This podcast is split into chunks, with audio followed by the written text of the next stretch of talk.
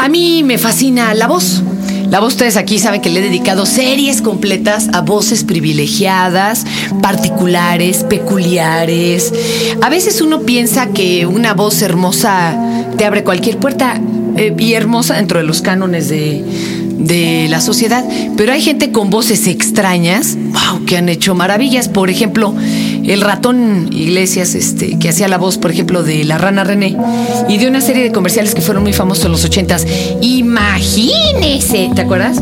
Tenía una voz espantosa y la logró posicionar en las memorias de las personas gracias al personaje de Starsky, de la serie Starsky Hodge cualquier otro maestro de locución les hubiera dicho, ay hermano, dedícate a taxista, cabrón, pero como locutor. Y el señor la hizo. Como dice David Bowie, a veces un ruido oído tantas veces dentro de una rola lo hace parte de la rola. Bueno, él era parte de nuestra memoria colectiva.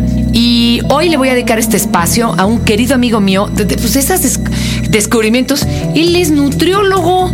Y de pronto me dice, oye, pero tengo un disco. ¿Cómo que tienes un disco? Y dice, ¿cómo que cantas? ¿Y qué creen? Y es una de esas voces bien peculiares. Podríamos decir que hasta dotada. Hoy un Tao a mi amigo Daniel Derio, que es, aunque ustedes no lo crean, soprano. Este es el podcast de Fernanda, de Fernanda Tapia. Podcast por Dixo y Prodigy MSN.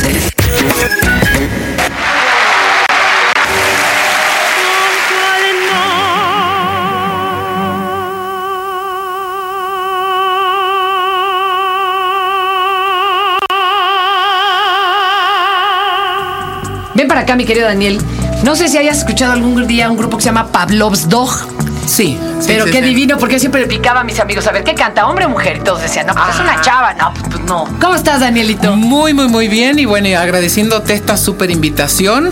Amiga ya de, de, de un de, Ya de mucha tranza. De un tiempo, Perdón. Sí. Ay, sí, no. Exactamente. No, no, está bien que lo diga. No, de muchas, de muchos trabajos y de sí, mucho... Sí, exactamente. Y, y, bueno, justamente lo que estabas diciendo es, es, es, lo que me pasaba a mí, ¿no? La gente que ha escuchado eh, grabaciones anteriores, esta, esta nueva, no es la excepción. Este trabajo que se llama Amor Divino, Amor Divo y Divino, se puede entender de las dos formas. además el personaje que te crearon. Sí, sí, muy, muy. Y tiene mucho que ver conmigo realmente. Y sí, justamente pasaba esto, ¿no? ¿Es chava o chavo? Pero normalmente me decían chava. Incluso por teléfono, sí señora. Pero como vi que eso traía beneficios de que me atendía más rápido y todo el ah, rollo. Sí, eh, claro, sí. Oye, pero qué chido. A ver, pero tú desde niño tenías esta tesitura. Sí. Esto es algo con lo que se nace. ¿Tus cuerdas son qué? Eh, te, voy a explicar cómo, cómo es el, asunto porque me di la tarea de investigarlo. ¿eh? Ojo, no es Farinelli, ¿eh?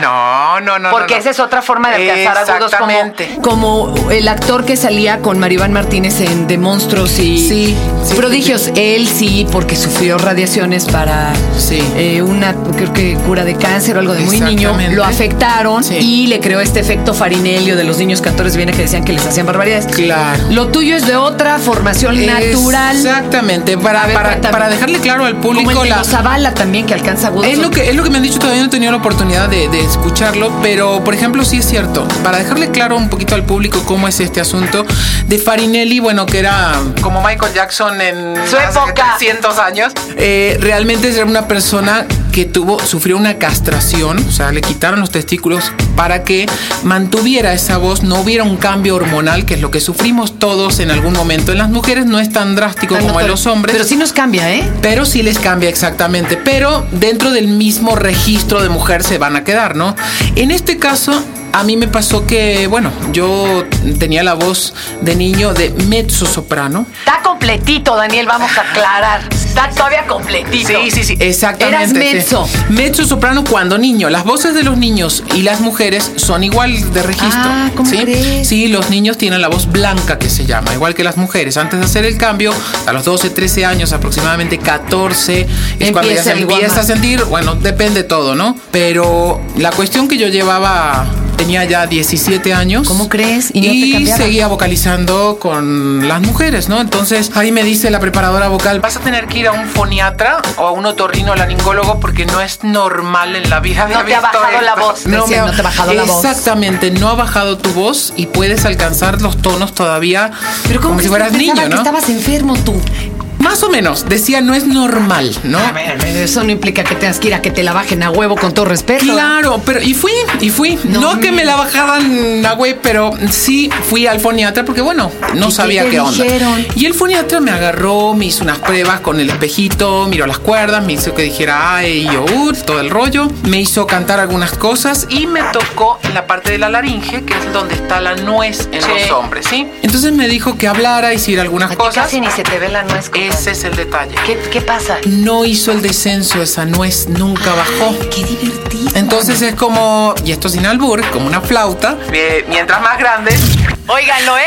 Ya, ah, eh, no sé en qué estará pensando Daniel, pero bueno. Y esto que soy argentino, ¿eh? ya alburé Ajá. y todo. Ya Pero tú ya eres, tú Ya, ya eres ya, ya. chelango. 11 años Eres aquí, che, chilango. Exactamente. A sí. ver. Entonces, haz de cuenta que como no hizo este descenso por una cuestión hormonal justamente, ¿no? Eso se da como una Qué orden que da el cerebro Claro. de tus... No te afectó en tu salud ni en Ni ningún otro nada. Y es desarrollo. lo que me dijo el foniatra, eh, me dice, no te vas a, a afectar en absolutamente nada. Lo único que vas a tener es una voz muy diferente. Privilegiada. Prepárate, me dijo. Sí. chingón. Yo en ese momento no, no entendí porque, bueno, yo no sabía que había que cambiar o no nada. O sea, yo sabía que se cambiaba, pero no sabía que había una edad. Y yo seguía a los 17 muy feliz de la vida, cantando. Pero mira lo que pasó. Hubo un cambio a notas graves. O sea, sí tuve notas graves. Empecé a tener notas las que tienen los hombres. Las crecí, o sea, creciste tu pero conservé todo el registro Ay, de no niño. más, Es increíble. Entonces, eh, ¿Qué tanto? Digo, como Ima Sumac, igual no todo el piano, pero ¿qué Eh, tanto? Tengo cuatro octavas y tres notas. Por Dios santo. Eso es algo muy, muy, muy raro. Sí, Eh, hay que decirle a la gente, ¿cuántas octavas medio? Octavas que bueno, sería do, re, mi, fa, sol, Sí. la, si, que se alcanzara, serían cuatro veces eso y un La gente más. normal, eh, alcanzamos una octava y media, bien entrenada, dos octavas. Exactamente. Dos y cachito, y bueno, muy están bien las, informadas. las sopran. Pues yo estudié ópera, pero ya Ah, te contaré. mira. Yo dejé de mira. cantar, bendito Dios, y pa- pa- para beneficio de los pobres escuchas. Pero cuatro es una barbaridad. Sí, sí, sí, sí. Barbaridad, o sea, es un chorro. Exactamente, sí, sí, Qué emoción. Precisamente, bueno, me trajo muchas satisfacciones en ese aspecto, pero no al principio. ¿Por Las qué? satisfacciones vinieron ahora. Porque al ¿Y no te principio. por la música acá de la ópera y eso no te dio? No, no, no hasta este disco que incluye una canción, es un área, se llama Aria Mi, porque no encontré ningún área donde, donde me sintiera a gusto. Entonces es un área que compusimos con un productor con el que se hizo el disco, que se llama Jorge Ferrón.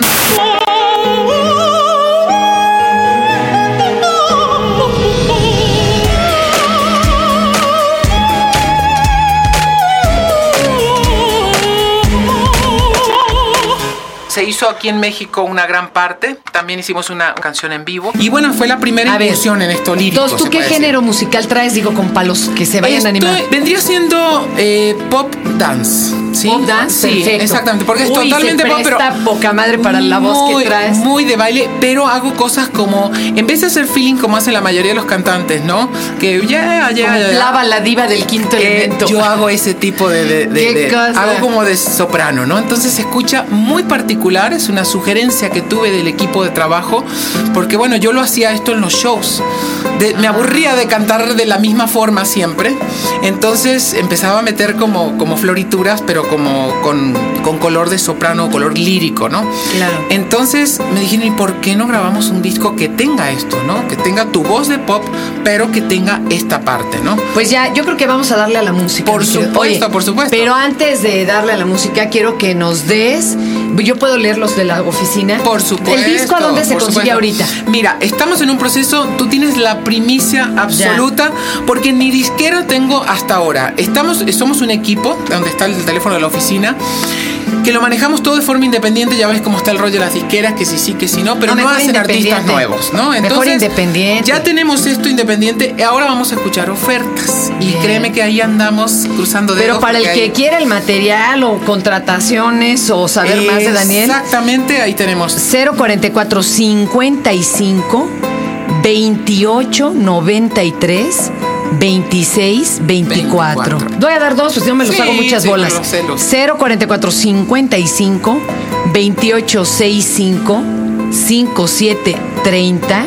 Y en este Tao moveremos el bote con la música de Daniel Derio. Exactamente, con Amor Divino, que es la que le da título al disco, ¿no? Ahí estás, Divis Divis.